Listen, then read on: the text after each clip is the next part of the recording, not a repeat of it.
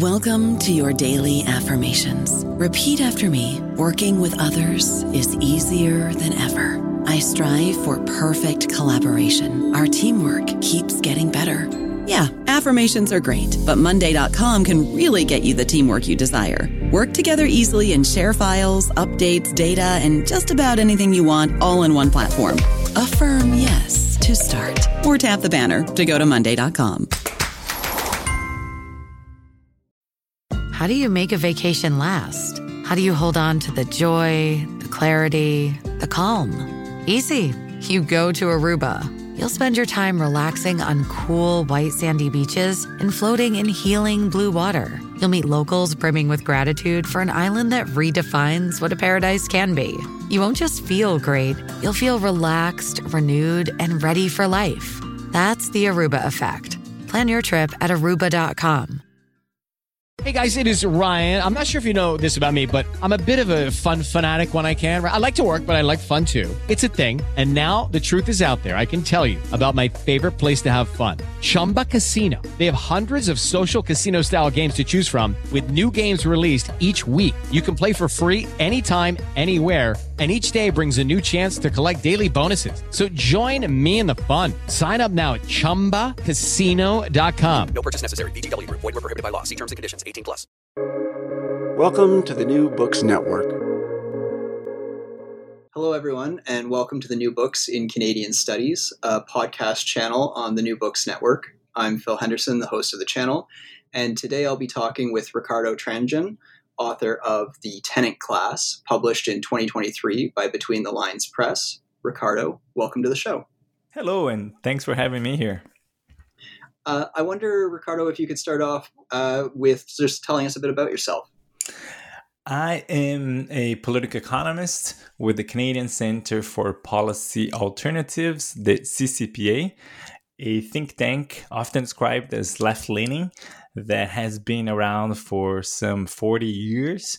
Uh, we're independent, we're nonpartisan, and um, we rely mostly on the donation of individual donors.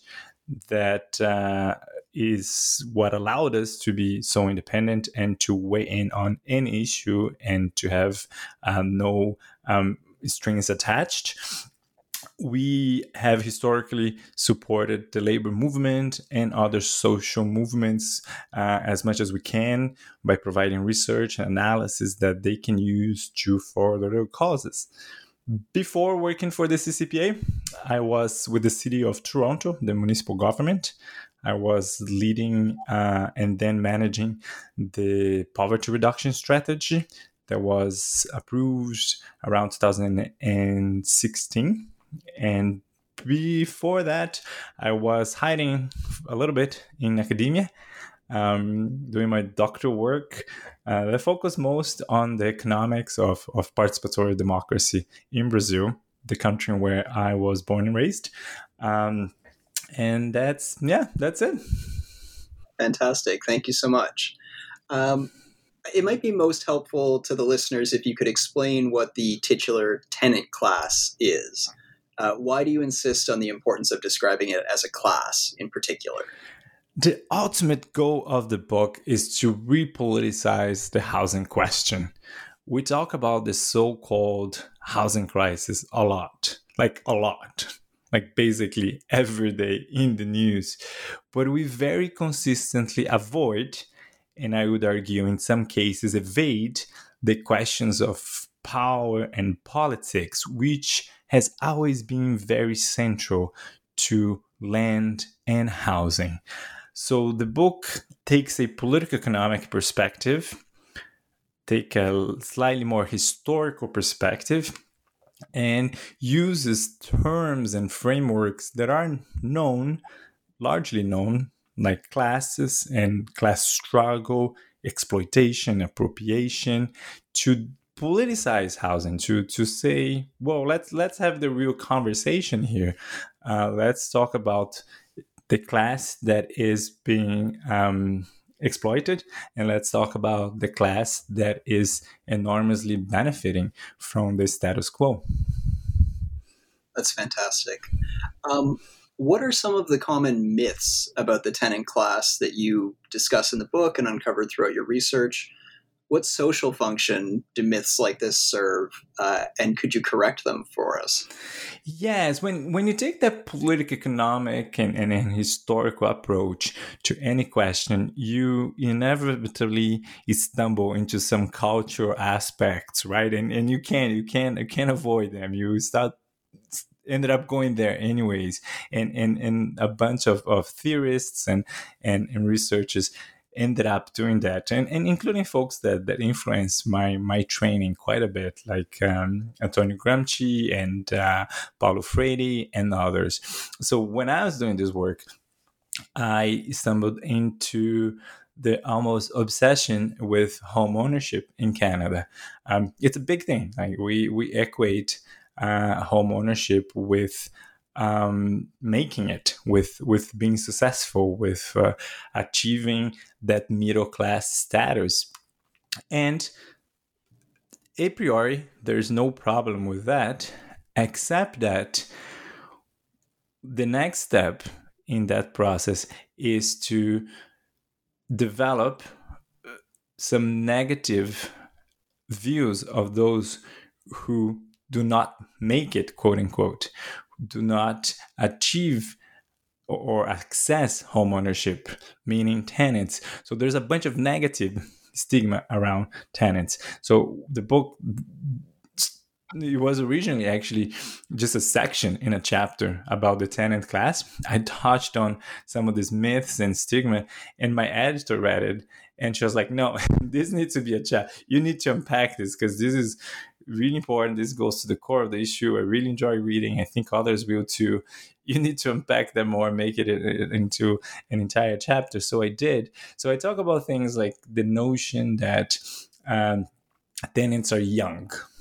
Um, and they are they will grow up one day and buy a house right which the data doesn't support um, the majority of primary um, maintainers, meaning the person in the household with the highest income in tenant households, are over 40 years old. Um, and so the notion that renting and being in a bad place uh, uh, with, you know, poor maintenance and all of this as kind of like almost a rite of passage that students go through and then they grow up and buy a house and they off they go. That it's a story that applies only to a segment of the population.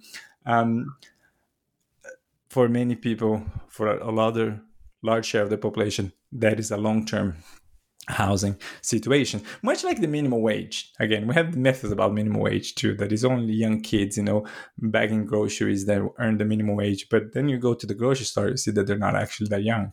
Um, the second myth that i talk about a little bit is the notion that um, tenants don't pay property taxes. It's obviously and, and, and clearly built into the rent but um, it's rarely articulated as such um, when we talk about property taxes, we're usually talking about homeowners and what they think and what's their political stance and how election results may swing one way or another if if if, um, if a mayor or a mayor candidate uh, takes one position or other on the issue. So I talk about that a little bit too. I talk about the notion that uh, tenants. Um, are not as active in the workforce as homeowners, and that's also absolutely not true.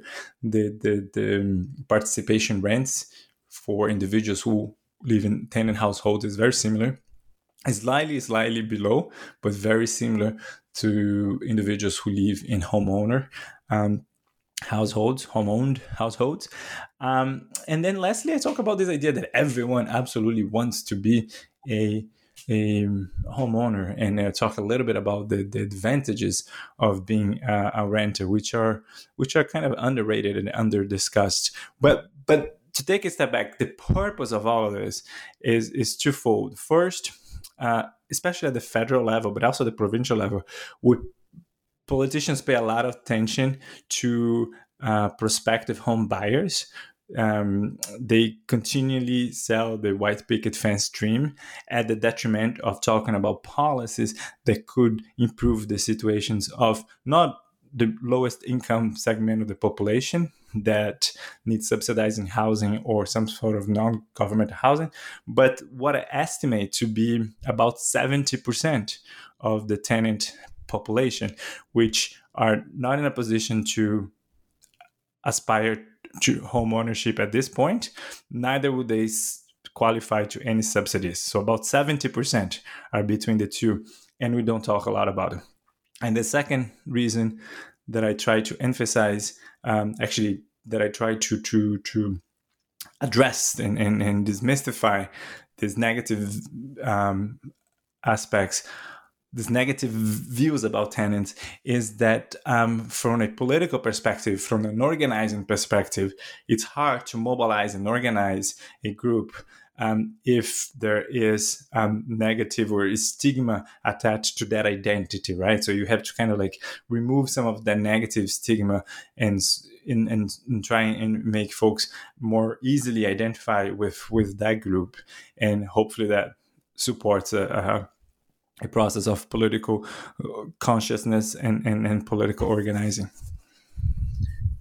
That's excellent. Thanks, Ricardo. And, and I think also uh, on top of the ideological function that you've just nicely pointed out there, as I was reading the book, it became really clear that one of the political economic functions of the myths that we have about the tenant class, especially because it's coded as so young, uh, as you say, is that we don't really need to build in adequate social infrastructure like, say, a good retirement program for most people because in Canada, retirement is expected to be based off of the fact that you've become a homeowner at some point in your life and sell your home and therefore live off of that windfall, which is just increasingly not the case, uh, especially as homeownership itself becomes further and further out of reach for most people. So it has this like uh, class stratifying feature, even amongst working people between whether they're tenants or landlords in old age as well. Um, which actually brings us nicely to the next question, and that is uh, against the tenant class, you juxtapose what I take to be their antithesis, the land owning class. Uh, and in particular, I think landlords, which might be a fragment or a sort of element within the landowning class. Could you tell the listeners a bit about what we know regarding the social composition of landlording in Canada today? That is, who or what groups uh, are amongst the landowning classes are actually renting residential properties? And what are some of the common myths that we might have about this group? So, in March of 2020, when the pandemic hit us for the first time, the CCPA researchers got together and said what are we going to do? We need we need to jump in. We need to support government in developing the measures and the programs that uh, we're going to need in order to um, just weather this crisis that we had no idea how long it would be. We just knew that the economy had been partially shut down. Um, and we also had a lot of media requests. Our phone was ringing nonstop because we were one of the few groups in the country that had long been advocating for um, um, a strong welfare state, for government intervention. Um, a lot of the think tanks that um, argue that government should withdraw, that there's no role for for for intervention, and um, that tax should be cut and that um, the state should disappear. They were nowhere to be seen when the, the pandemic hit. So our phone was ringing quite a bit. And so I said, okay, I'm going to look at tenant housing and, and, and, and rental housing. I'm going to look at tenants and I'm going to see what we can produce. So in a few days, I, I, I did an analysis that showed that tenants, uh, most tenant households could not go two or three months without um, uh, employment income without falling to years. They would not have enough money to pay rent, and we could see, you know, a tsunami of, of evictions if that was the case. Mind you, this was before the announcement of, of, of the CERB um, that played an important role in, in preventing that. And so I published the piece, and then I got a lot of media calls. It was it was timely. It had nice and crisp numbers. It was um, uh, well received and i start talking to to radio stations and tv stations across the country and so often when i said we need some sort of rent forgiveness program. We need immediate, we need to immediately freeze rents, and we're gonna need some rent forgiveness programs. Folks will not be able to pay rent, um, and then they. So often the, the response that I got was, "But what about the landlords?"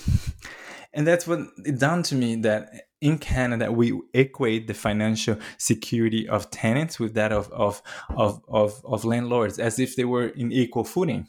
Um, the hosts, great people that I had met and, and, and and worked with before, they were genuinely concerned about how landlords and how they would make.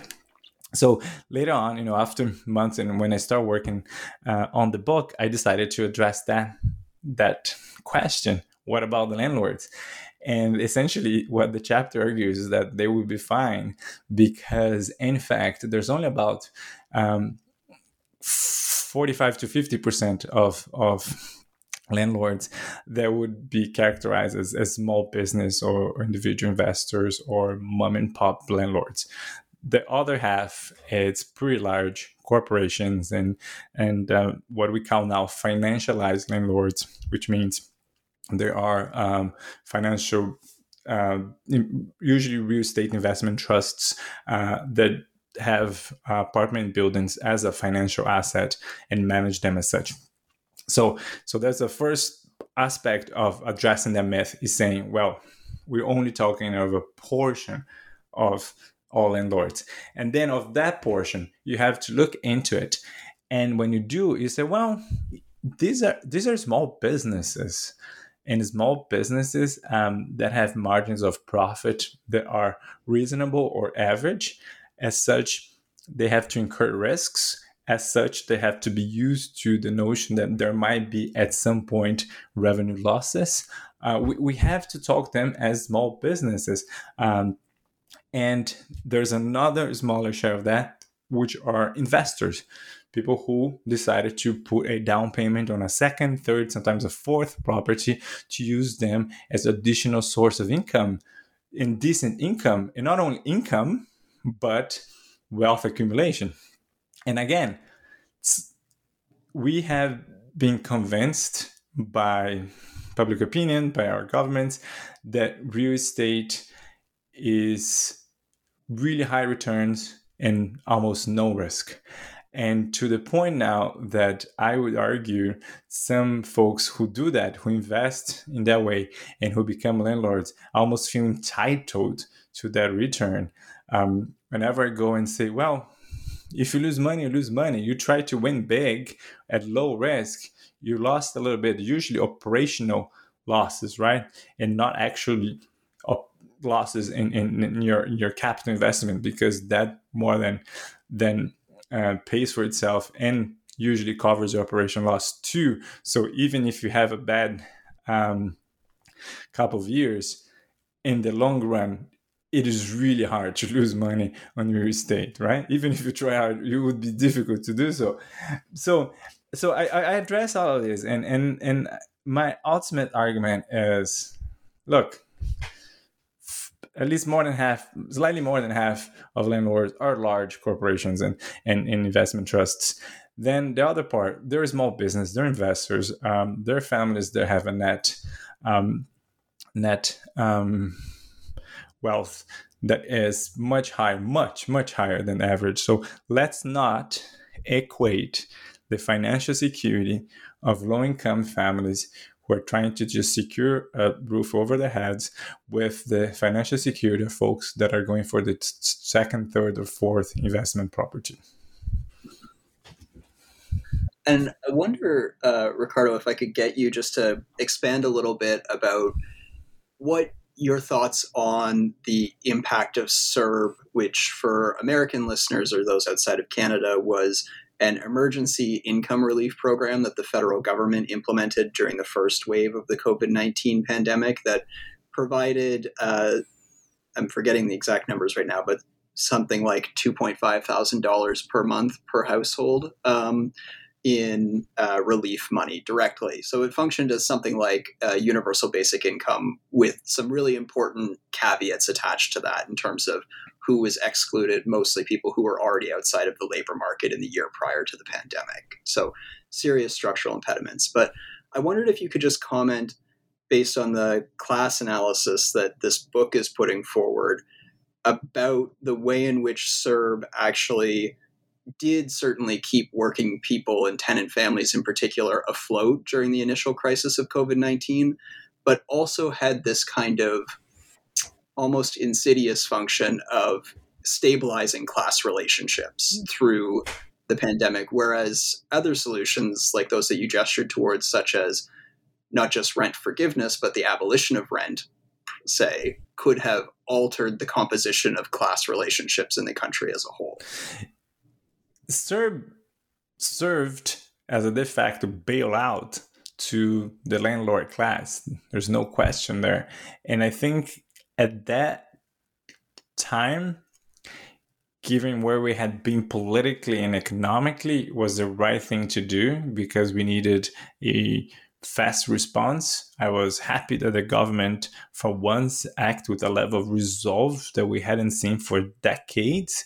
Um, but what I'm what I regret is the fact that there hasn't been any lessons learning from that learned from that, right? In fact, what I, I found interesting is that at the um, the end of the first, beginning of the second year of the pandemic, the landlord association in Ontario put forward a proposal um, arguing that the government should um, essentially help to make them whole so data came out showing that there was only about 9 to 10% of rent in arrears in um, in Ontario.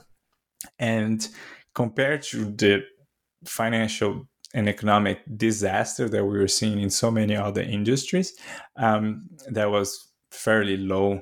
And yet landlords proposed that government should pay for a third of that lost tenants should pay for another third of their lost, and then they were willing to absorb a third, meaning they were willing to only absorb a 3.3 loss in the revenue in the first year of the pandemic. They had the audacity to put, make that document public and submit it to the government of Ontario, which begs the question like how entitled are they that they think they should always be made whole no matter what. The house is burning and they're like where's my profit?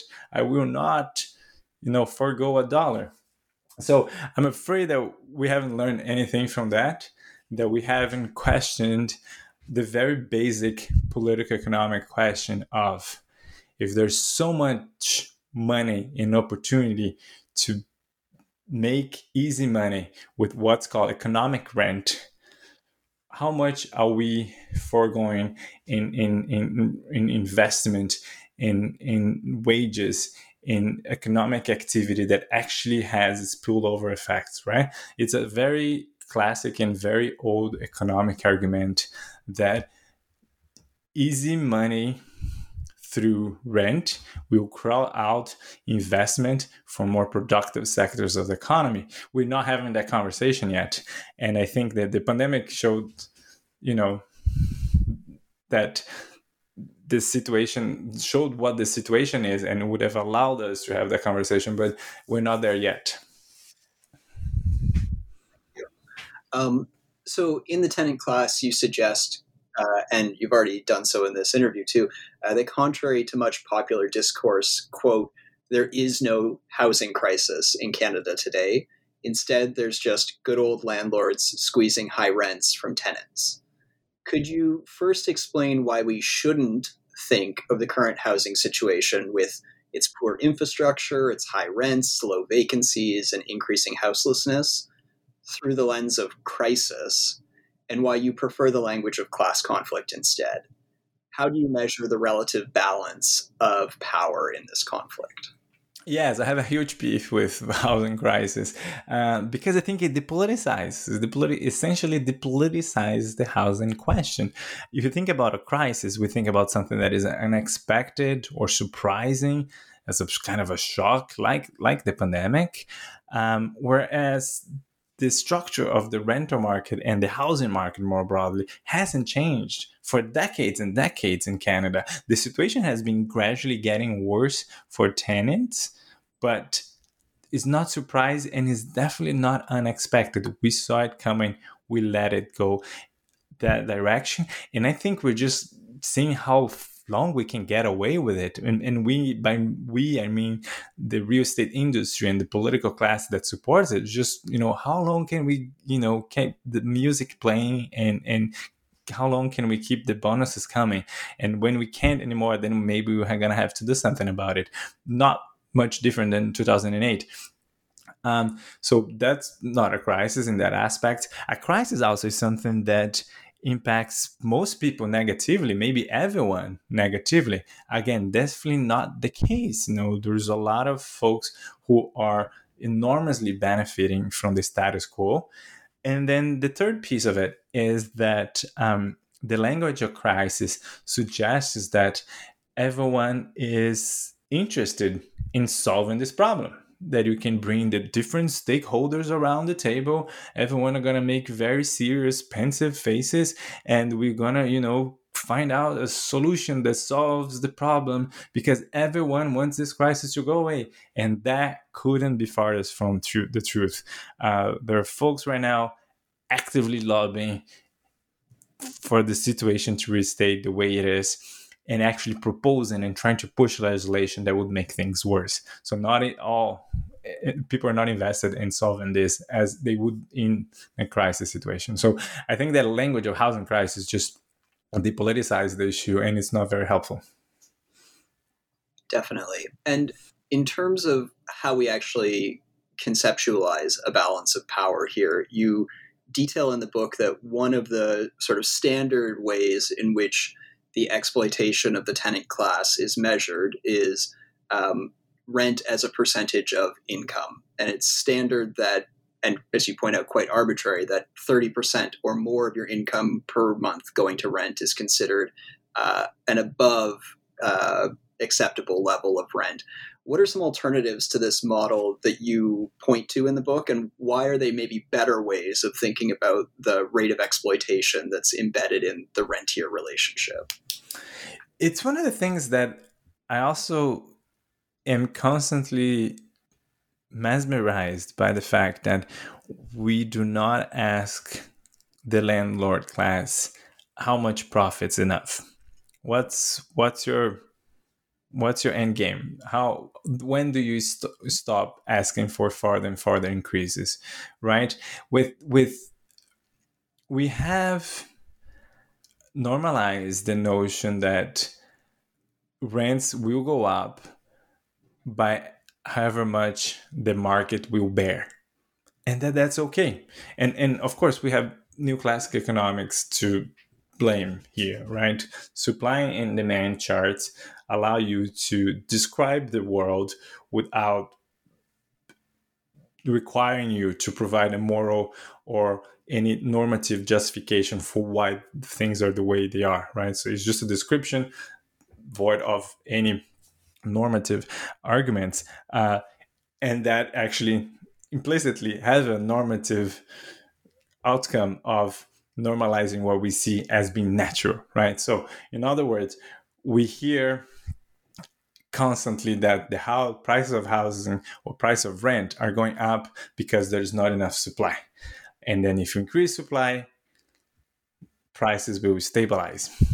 And we rarely talk about the fact that constrained supply allows landlords to hike up rents by a lot but that the ultimate decision to do so and the ultimate action in the agency rests with landlords but we don't question that. We don't question that landlords will push rents as far as they can. Um, so, and I think that's the kind of, of, of power in politics um, dynamics that we have to talk about. Um, I published an op-ed not long ago in the Toronto Star where I said rents don't go up, landlords rents rates. Rents don't go up, landlords raise rents, and they are to blame in large part to the skyrocketing rents that we are seeing in Toronto right now. And I got so much pushback. People were furious by the notion that they were part of the pro- people, and by people I mean landlords. They were furious that someone would dare to point at them as part of the problem and not part of the solution. Um, so um, I think to answer your question more directly, I think from a political and, and from a communications perspective, the real estate industry has an enormous amount of power. They have managed very successfully to frame this issue. Landlords and developers are constantly presented as the solution to the problem. They're constantly presented as the ones that need less regulations, more government incentives, more subsidies, and then if you give them to them, they will be able to get us out of this crisis. They're never presented as the problem, as the ones that are pocketing too much money, as the ones who greedy is making house um, insecurity a different type of pandemic in this country. So they they did well in terms of framing this conversation. I don't know about you, but I'm very busy and I don't have a lot of time to cook. That's why I subscribe to Factor. Eating better is easy with Factor's delicious, ready to eat meals. Every fresh, never frozen meal is chef crafted, dietitian approved, and ready to go in just two minutes. You'll have over 35 different options to choose from every week, including Calorie Smart, Protein Plus, and Keto. These are two minute meals. Factor meals are ready to eat and heat, so there's no prepping, cooking, or cleanup needed. They're flexible for your schedule. Get as much or as little as you need by choosing your meals every week. Factor is the perfect solution if you're looking for fast, premium options with no cooking required. Sign up and save. We've done the math, and this is important. Factor is less expensive than takeout, and every meal is dietitian approved to be nutritious and delicious. Head to factormeals.com slash NBN50 and use code NBN50 to get 50% off. That's code NBN50 at factormeals.com slash NBN50 to get 50% off. Right. And I think also, as you point out in the book, and as others like Francesca Manning have pointed out in some recent uh, research as well, is that um, one of the things that neoclassical economics, as you said, invites us to is this amoral uh, assessment of things. But it also invites us into a really bad set of descriptive elements in that land or rental space is not like other commodities in the sense that a it's finite um, there's only so much land upon which you can build no matter how high you want to go uh, in the country or in the world and b it's um, non-disposable really in the same way that like to use i think i forget if it's in tenant class or if it's in manning's work but uh, a landlord is not the same thing as like a banana salesperson in that uh, it's, it is in tenant class. Yeah, a banana salesperson has a stake in moving product off the shelves, whereas, as you point out in your book,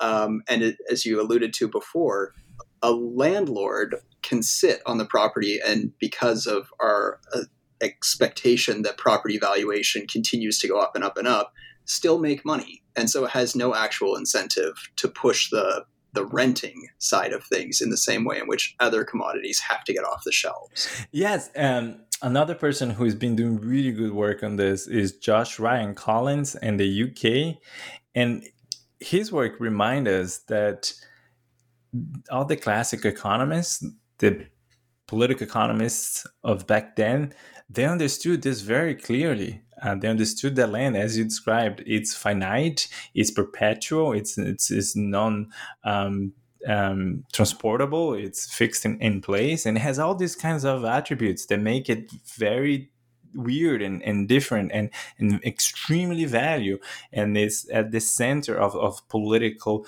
um, contention uh, and and all of them had a sort of special treatment to to how we're going to deal with that question. And even the liberals among them um, worried about people hoarding land and, and being able to um, generate too much economic rent and the negative impact that would have in economic growth and, and economic activity. And they wanted to tax it heavily. And of course, the socialists and the anarchists have also um, problems with it, but they had a different sets of, of solutions. for it, and we sort of forgot all of this when you know neoclassical economics became so predominant and we removed all the power in politics and we start treating land as if it was just another capital asset and as if the supply and demand um, models would, would apply to it equally well as it does to, to other um, products um, and other goods and services so yeah it's, it's it's it's it's there where you see the very clear role that neoclassical how neoclassical economics can be used in a political way in, in order to to very deliberately depoliticize a particular issue mm-hmm. um, and i think you've already started to uh, allude to the answer here so i might reframe my question from our notes a little bit uh, which is that you suggest that it's important to shift our framing from what you call technical solutions uh, which you were sort of outlining before, uh, to a political approach to the housing question. And I want you to discuss what the substantive distinction between these technical solutions is uh, and the political approach that you advocate for. What's the consequence? And also, does this tie into your critique of expertise that you lay out throughout the book? Uh, in particular, the types of people who typically get uh, allowed to call themselves housing experts. Um, why is that a problem? I see in Canada an enormous emphasis on a particular type of civil society. We have what in sometimes in some democratic theory was described as like the third sector, meaning it's, it's a civil society that is comprised mostly of professionals who engage in these questions of policy and and, and, and, and, and social services and social programs in their professional capacity from nine to five. And um, why that is an important aspect of a sort of overall healthy democratic system, I see in Canada, in comparison to other places I studied, lived, um, in other places that um, both contemporary but also in the past um, that civil society that third sector takes a lot of space. And engages very directly with government all the time. And often is the sole interlocutor of non governmental points of views and, and perspectives. And we're speaking mostly of folks exactly like myself you know research and policy analysts um, who are paid to do this. And there's a lot of less emphasis or a lot of less space for social movements which in some again some sometimes we, we distinguish between that civil society called third sector and social movements which are more grassroots, which are folks that do not have any allegiance to a particular organization, that do not operate with any institutional constraints. They're really driven by a cause and a political agenda.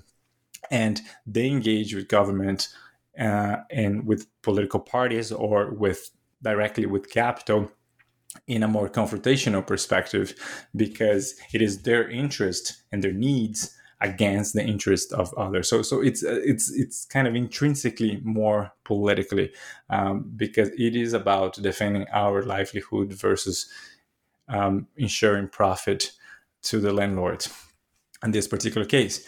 Whereas with the civil society approach, what I see too often is this notion that we can arrive at a win-win uh, win-win solution. We can find a policy solution that will work for everybody.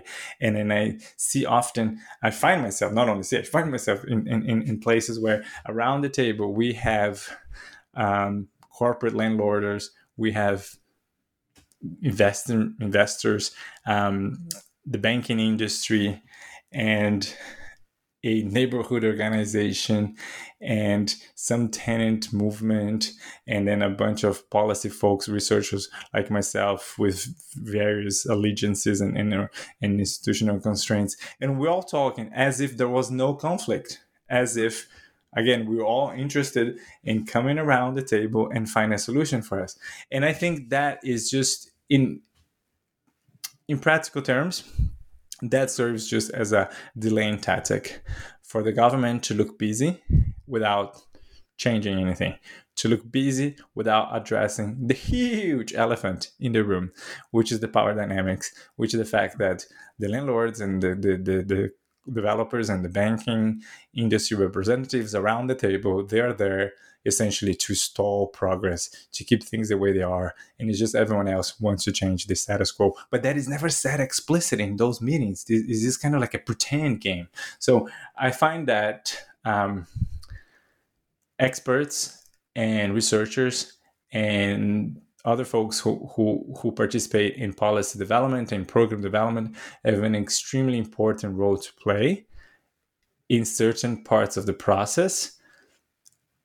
I would argue later in the policy development process, once governments have actually decided to act, have actually decided to invest, and they are now trying to figure out the how, how to make sure that the policy, the program, the measure will be adequately uh, designed, will be targeted so as to actually reach the person and the, the population groups that are aimed at. Um, that at that point, I think that experts can play a very important role, but we're not there with housing. We're so not there. Like we are at a much earlier stage where governments need to be pushed into action, needs to be pressured to step away from representing so deliberately and so consistently the interests of, of the, the, the real estate industry and, and the landlord class. And that, you know, that political pressure won't come from the experts. That that will come from from social movements. That will come from from political organizing. With that like sense of sort of where the landscape is at right now in terms of how heavily tilted it is towards the interest of a landowning class what are some of the models of tenant organizing that you uh, explain and then differentiate uh, within the book between say neighborhood and regional approaches to tenant organizing as well as what you describe as territorial organizing? Uh, and then following on from that uh, after you've laid out the different types of organizing, what are the various tactics uh, that are deployed by tenant organizing? Yes, the book starts that part of the work with a historical chapter, and then the first um, goal there is to call attention to the fact that tenant organizing is not new. It dates back from before Confederation, um, and it has been seen everywhere in the country, from east to west, to large cities, to small towns. Um, it's been um, a constant actually in, in Canadian history that but one that we pay a lot less attention that makes to our history books a lot less often and and the role of that chapter is is is bringing a little bit of that um, out in in hopes that that supports um, current organizers in in, in understanding and, and, knowing that there is a history that, that what they're doing today is part of a, of a historical fight. Um, in terms of the different models that exist today and that have also existed in the past, um, some tenant groups choose to work within a very clearly delineated territory and just build working class power in that space. And um, their focus is to have enough strength to essentially fight anything that comes their way. Um, so they're less interested in, in, in, forming political coalitions or participating in policy debates or or any of that. Um, you know, capitalists and governments will do what they will do, and they will um, often um, just try to maneuver uh, the so-called left, or they will try to maneuver uh, political movements to suit their own goals. Um, so they prefer to stay out of all of that and very focus on local power. And, again, and an just, example of that sorry, an example of that that you lay out in the book is Parkdale Organize, Yes. right? Where where they're organizing both tenants who live in Parkdale and workers who come to Parkdale to work, right? So it's a like double move of worker and tenant organizing, right? Yeah, and workers in Park Parkdale too. Um, and again, their idea is to be ready for whatever comes. It needs to be, um, they have this clear sense that no one else is coming to help us. We have to help ourselves, period. There are other organizations that are more willing to form coalitions. Um, or, sorry, I think the right term would be they're more interested and more hopeful with um, forming organizations, uh, broader coalitions, um, and they see that the the the local level work against uh, mostly against landlords on the day-to-day fights should be supplemented by some political work that aims at policies that could change alter the the, the, the dynamics of power locally.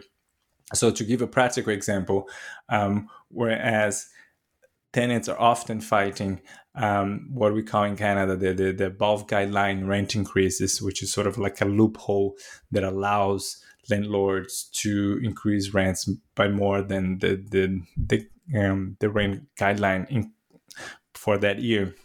They're fighting that all the time with like rent strikes and other um, collective actions, but they would like to see legislation that it eventually um, abolish above guideline increases as an option altogether. And so they will organize with um, political parties, with councillors, and they will try to push legislation too. One one good example also um, it's in Quebec. Quebec has a, has a, a strong history of, of tenant um, militantism. And in the 1970s, uh, late 1970s, there was already a lot of tenants organized locally. Um, a comité logement, like this is the term for in Quebec. And at some point, they got um, they got tired of playing defense all the time, and they said, "No, we need we need to form coalitions, and we need to to start interacting at other levels." Um, and they formed two organizations um, that do play that role, and they have slightly different models. One organization, you know, has a has a kind of um, paid staff and, and it's organized in a way that uh, is democratically organized internally, but it has a structure and engages with policy, prov- provincial and federal levels. The other organization, it's more a regroupement, like so it's just a coalition uh, that brings together all the local tenant unions at, to sometimes uh, pick a fight or to to to you know organ- do like collective action against one particular measure, uh, which is the case right now, actually in Quebec. Um, so, so there are various models, and and and and I'm very explicit in, in my writing in, in my engagement with this topic that I'm a researcher and I'm not an organizer, so I I will never be prescriptive about what's the right or the wrong model. It's for tenant organizers themselves to decide uh, based on their own realities and their discussions and their strategic uh, strategizing what is the best model for them. But um, there are plenty there are plenty of models and there's plenty of activism going on right now. That's great. Um, this is sort of me reflecting as you're speaking and uh, if we accept that there's a type of analogy between tenant organizing and worker organizing, which, as you pointed to, several tenant organizations work under that assumption. One of the, I think, correct accusations that's been leveled against labor organizations in the history of Canada as a white settler colony is that they have often made advances for workers, in particular white male workers, on the back of excluding either indigenous people or racialized people uh, who are coming to Canada and largely excluding women uh, as a whole as well. Are there similar issues in the history of tenant organizing, but also conversely, just to speculate, what do you think an anti colonial tenant movement in Canada could look like in an age in which land back is such a prominent demand amongst Indigenous communities? That is a huge and hugely important, hugely important question, because when we talk about housing and rental housing, we're obviously talking about housing that is built on land. So the next question is whose land are we demanding access to this house? What does it mean in terms of what claims we're making about our right to be in particular land? And my I haven't looked in depth on the my historic examples to see what um, what they were like in terms of, of inclusion and, and, and in terms of awareness of other um, aspects of of diversity within their own movements. My sense with the current organizations that I studied and folks that I talked to and interviewed for the book is that they are really conscious of the need to have a very diverse um, membership and to be very inclusive of um, the different population groups that represent Canadian right now. That comes almost naturally to be true, to be honest, um, because the tenant population um, in itself it's very diverse and includes um, large shares of, of of marginalized groups. So we would be kind of tone deaf completely or or almost impossible not to to make sure that everyone is involved um, and i think there's a couple organizations that have been also struggling with the question of, of land back and what that means for their organizing um, in the book i mentioned um, the vancouver um, tenants union um, they uh, i think in part because the nature of where they are and the history of that particular territory, they're very conscious of it. Um, not that they have a definitive answer to the question, neither do I. Um, but it's something that the movement is thinking, parts or segments of the movement is thinking, right? What what does it mean to be inclusive? What does it mean to be claiming uh, access or right to housing in this particular time and place and and in a land that has the the sort of the history of, of murder and genocide that we still live with and and we live with the consequences and, and the continue um, perpetration of, of, of, those crimes. So um, I think my, my, my final word is that, that I'm, I'm hopeful that we can learn from the labor movement and skip that stage and in the tenant movement. Right. I think that that's uh, definitely what we need to be aiming at. Um, my last primary question for you uh, is admittedly quite uh, an academic one, but I'm going to proceed anyway. Uh, so, the tenant class takes, as you've accounted for, a modified Marxian account of class conflict as its primary theoretical lens. Uh, and while your focus is on the tenant class itself, its antagonists in landlords lurk around every corner, basically. Uh, I take it from your discussion that you understand landlords to be part of the broader capitalist class. But this is a position which isn't without controversy within Marxian thought itself. Uh, so, what to your mind is the analytical or political upshot of seeing landlords and the capitalist class as an integrated whole does this integrative analysis extend to the whole of the land owning class, i.e., those who own land but are not landlords? Uh, and if so, may analytical integration of this sort obscure other important dynamics, such as, as we've been talking about, settler colonialism, that could be uh, helpful in spotlighting how we see the landowning class as a third class that articulates portions of both the capitalist and working classes towards one another. So the original draft of the book had a had a much longer discussion of the concept of class and how I was using it, and eventually we, we decided to drop it uh, because we want to ensure a, an accessible, uh, fast paced kind of reading, uh, but also because there are questions there that I think I, I need more time to to think about and, and to talk and then to to discuss. So I appreciate that that opportunity to do so. Um, I think there, there there two ways in which I would explain or perhaps even justify the use of class. First, I think there, there's a tradition within Marxism broadly defined, not specifically uh, scholarly endeavors, but Marxism more broadly defined, um, where folks use the term class loosely when that can be helpful, um, where that can support emancipatory projects. Um, here we think about the ultimate goal of Marxism is practice.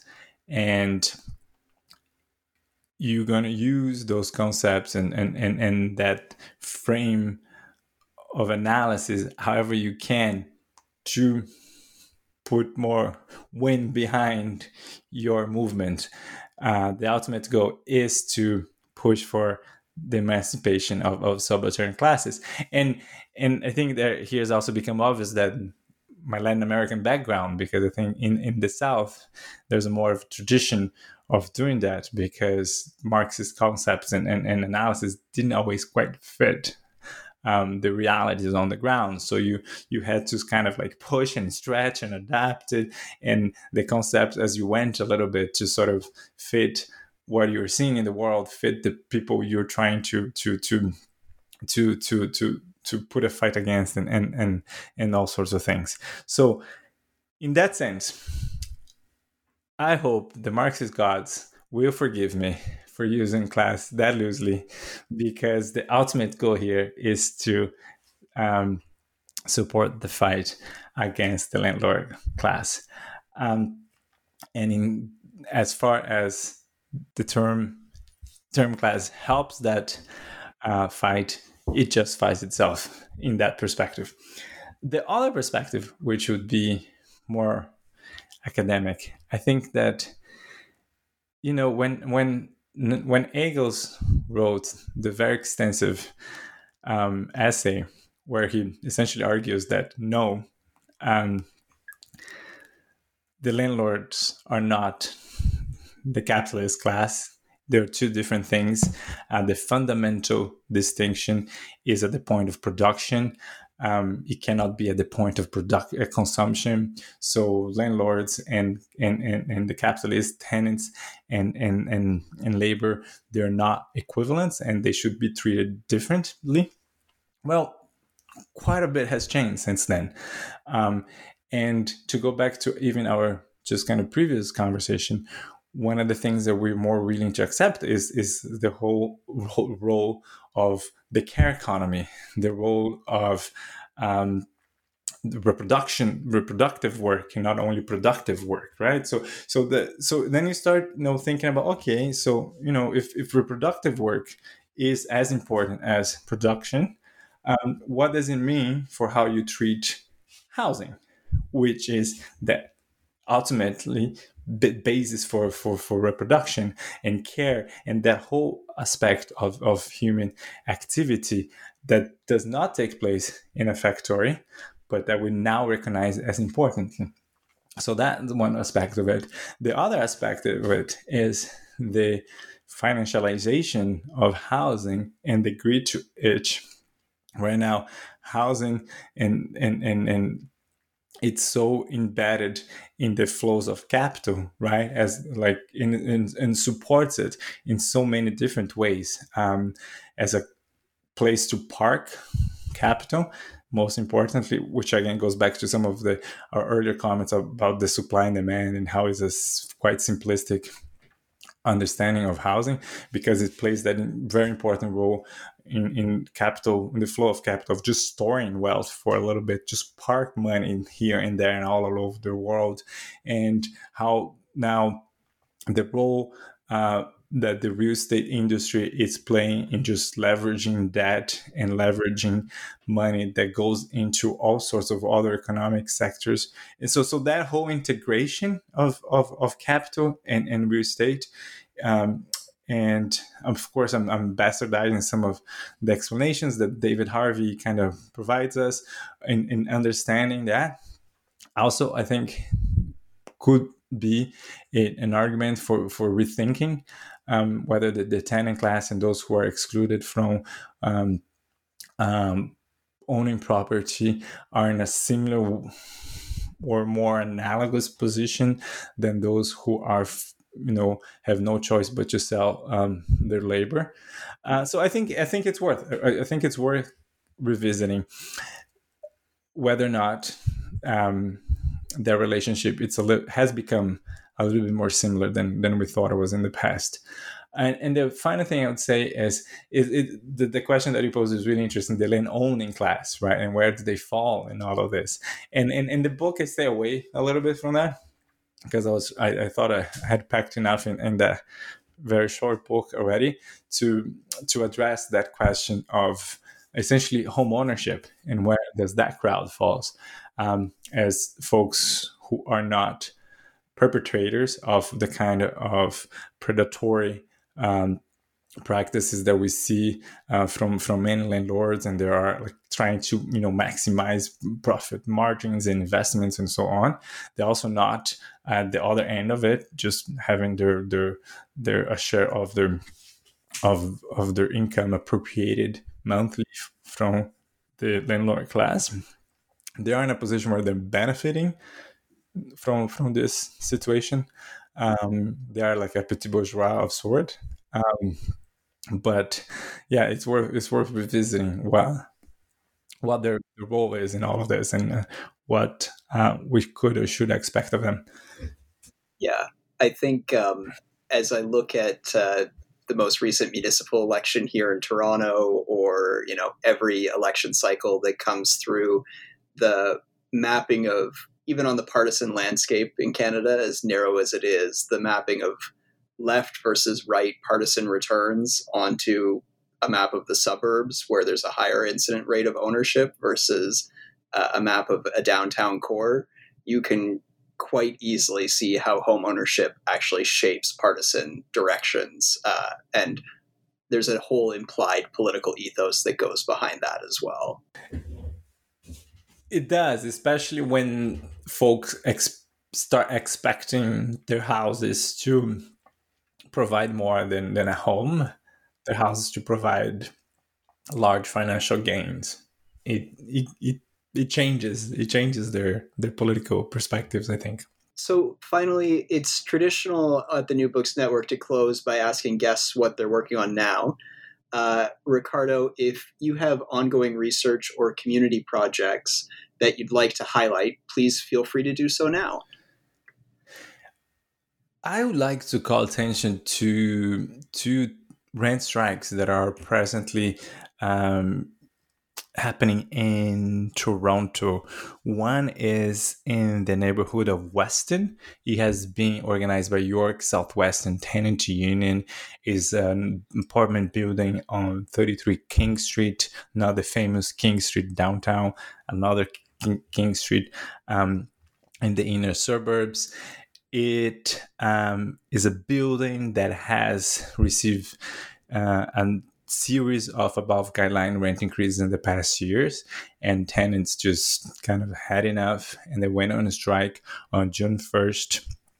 And they are receiving all sorts of threats and, and menacing correspondence from the landlord, but they are refusing to back down and they're actually just growing in strength. So if anyone wants to learn more about them, it's easy to Google York South Weston uh, Tenant Union, and they will have the opportunity to learn more, including ways of, of supporting if folks are, are so inclined. There's a second rent strike going on in Thorncliffe Park Drive. There are three um, large apartment buildings that together have about 600 ish um, units, mostly low and moderate income tenant families. And the landlord in that case is, is Starlight, a large, large corporate landlord that actually is managing those buildings as financial assets for PSP investments. PSP investments is the pension fund of federal public employees. So we are in this wicked serious situation right now where the pension fund of federal public employees is about to start evicting tenants who are low and moderate income and went on a strike because they did not um, agree with a 10% rent increase over two years. They said that's too much. We have just gone through three years of a pandemic. Food prices are um, going up fast. We're having a hard time making ends meet. Can we talk? Can we negotiate? Can we, you know, try and find a solution?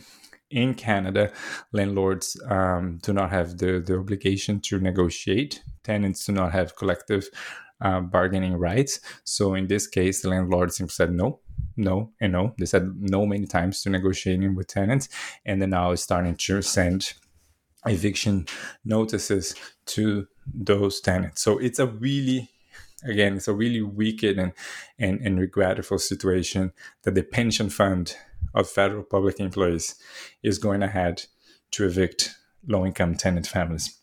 So folks who want to to to learn more, uh, they can go to also trying to, to browse the internet and look for um, um, Thorncliffe Park tenants. Uh, there's including um, one thing that you will likely bump into is a GoFund page. And the rationale there is that once um, the eviction notes hit tenant uh, families, they will have to pay a fee to be able to contest the, the eviction, and that fee, in their case, can can amount to a, one or two weeks of equivalent of groceries. So um, the GoFund it's going largely to to support them in paying those fees, so that they do not have to sacrifice um, their family well being uh, because of this. So I'll just um, invite folks to learn more about the these two rent strikes in York South Weston and in Thorncliffe Park Drive by looking up these two tenant unions and see if there's any ways they can support them. Thanks, Ricardo. And we'll actually happily provide links to both of those organizations in the show notes for this episode uh, so listeners can find it on their podcast app of choice. Um, Ricardo Tranjan, author of The Tenant Class, out now from Between the Line Books. Thank you so much for joining us. Thank you for having me. It has been really great.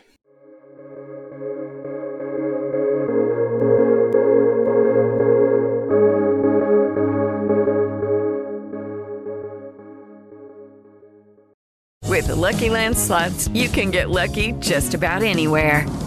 This is your captain speaking. Uh, we've got clear runway and the weather's fine, but we're just going to circle up here a while and uh, get lucky. No, no, nothing like that. It's just these cash prizes add up quick. So I suggest you sit back, keep your tray table upright, and start getting lucky. Play for free at LuckyLandSlots.com. Are you feeling lucky? No purchase necessary. Void where prohibited by law. 18 plus terms and conditions apply. See website for details.